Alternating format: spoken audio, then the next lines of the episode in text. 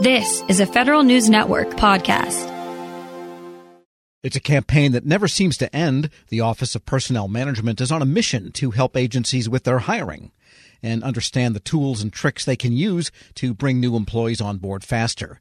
Many agencies already had plenty of hiring to do earlier in the year, but the new Infrastructure Investment and Jobs Act is piling more on. Federal News Network's Nicole Ogrysko joins me now to explain what OPM is trying to do to help.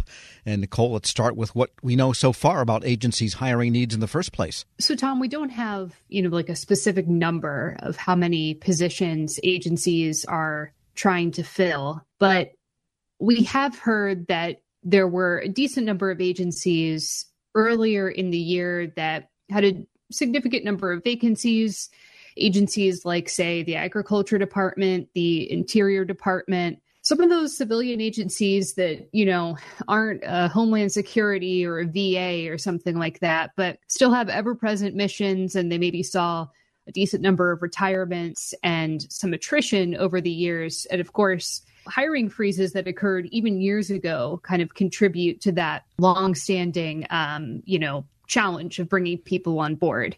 At the same time, there are many agencies, and including some that I just named in the beginning here, that have new mission requirements under the Infrastructure Investment and Jobs Act.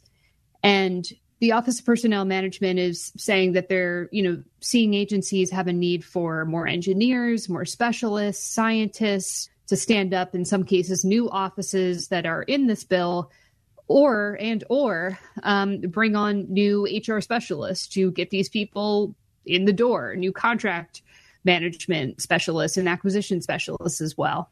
And the administration has been talking about the speed of need, and hiring has always been slow. And as you mentioned at the top, there's been many attempts over the years to speed up federal hiring. What is OPM doing now to help? So I think the big thing that they're doing right now is kind of organizing themselves to essentially respond to agencies' questions and, and sort of help them out with some of these hiring needs that they have.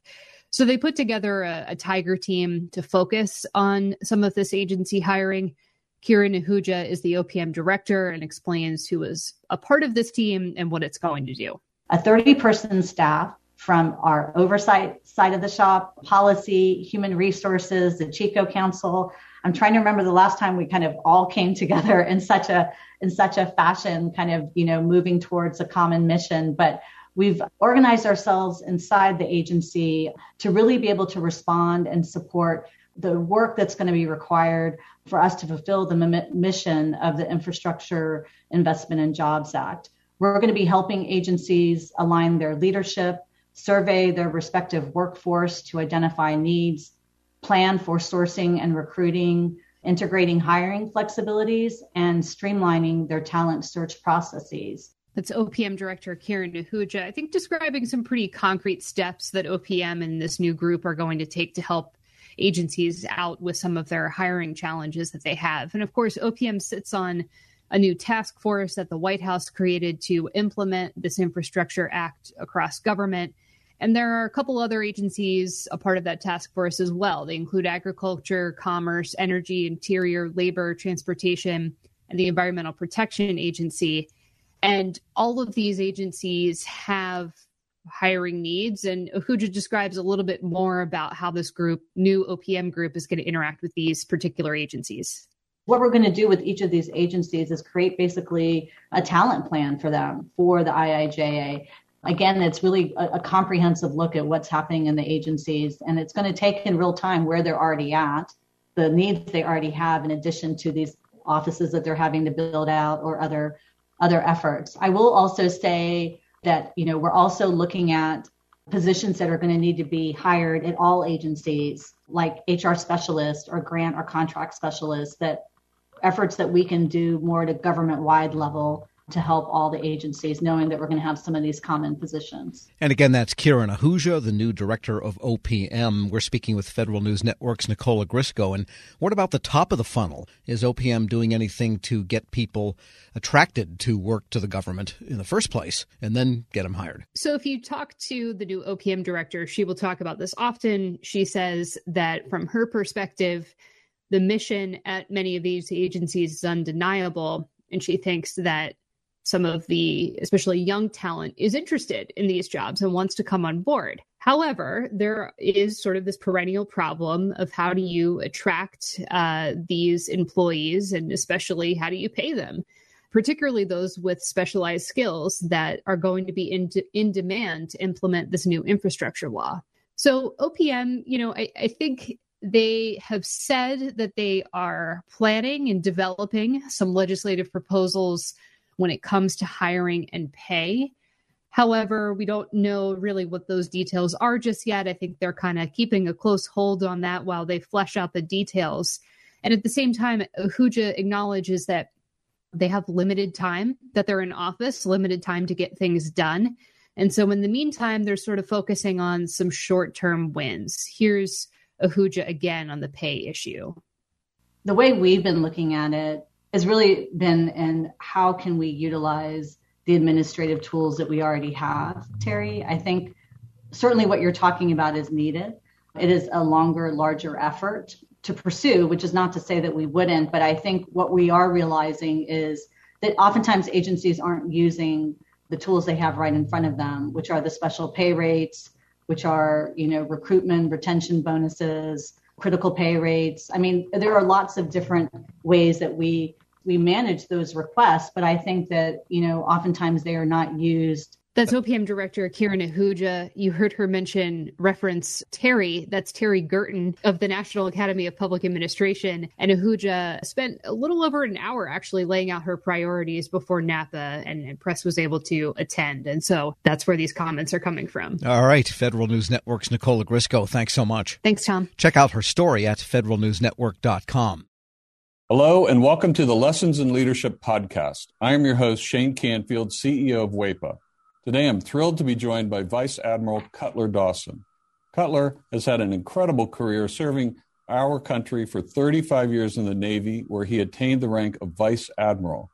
During his service, he had numerous assignments afloat and ashore, including Commander, Second Fleet, Striking Fleet Atlantic, and in Washington at the Pentagon and on Capitol Hill, where he was the Navy's Chief of Legislative Affairs.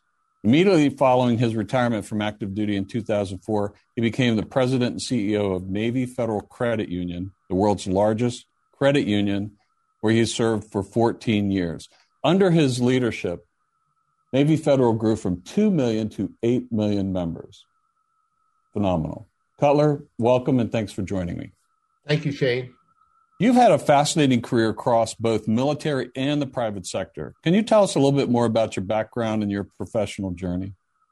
Well, I started out at the Naval Academy where I graduated in 1970, and then, as you mentioned, spent 35 years in the Navy um, with uh, six actual actual uh, afloat commands. Uh, the first one was when I was 27 years old. Uh, I didn't know enough to be scared of anything, and it was uh, probably one of the highlights of my career. Um, and then after I retired after 35 years, I went to uh, work at Navy Federal Credit Union as the CEO, where I spent my next 14 years. Um, I'm I'm currently retired and enjoying life, and um, it's been a great run for me. How would you describe your leadership style, and how's that developed over the years? my style has been quite con- consistent.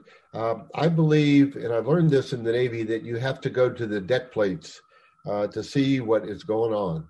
And you have to learn what your people do and how they do it so you can help them to be better at it and more efficient and more productive. Um, it's um, something that you need to do all the time. I remember I used to tell folks that um, you don't want to retreat to your cabin and what I mean by that is um, the longer you're in a position, the less you think you have to get out and about.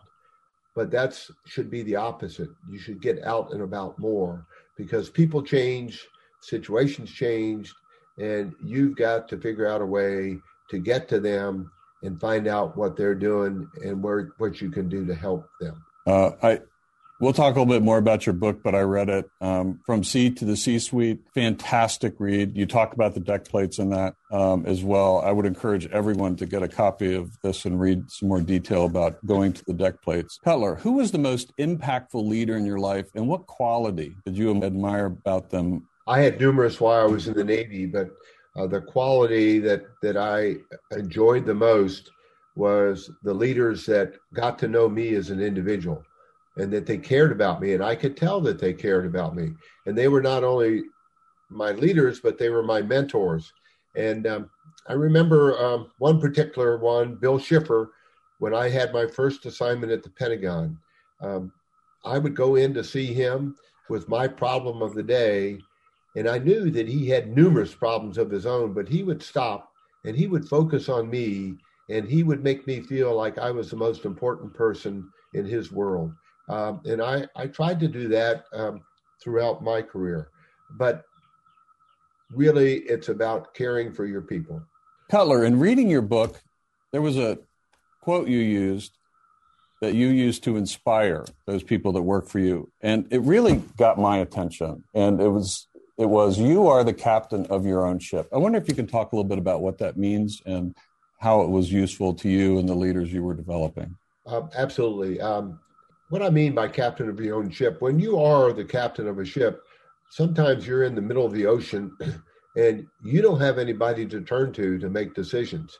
You don't have anybody to turn to ask, what should I do now? You have to be the captain of that ship.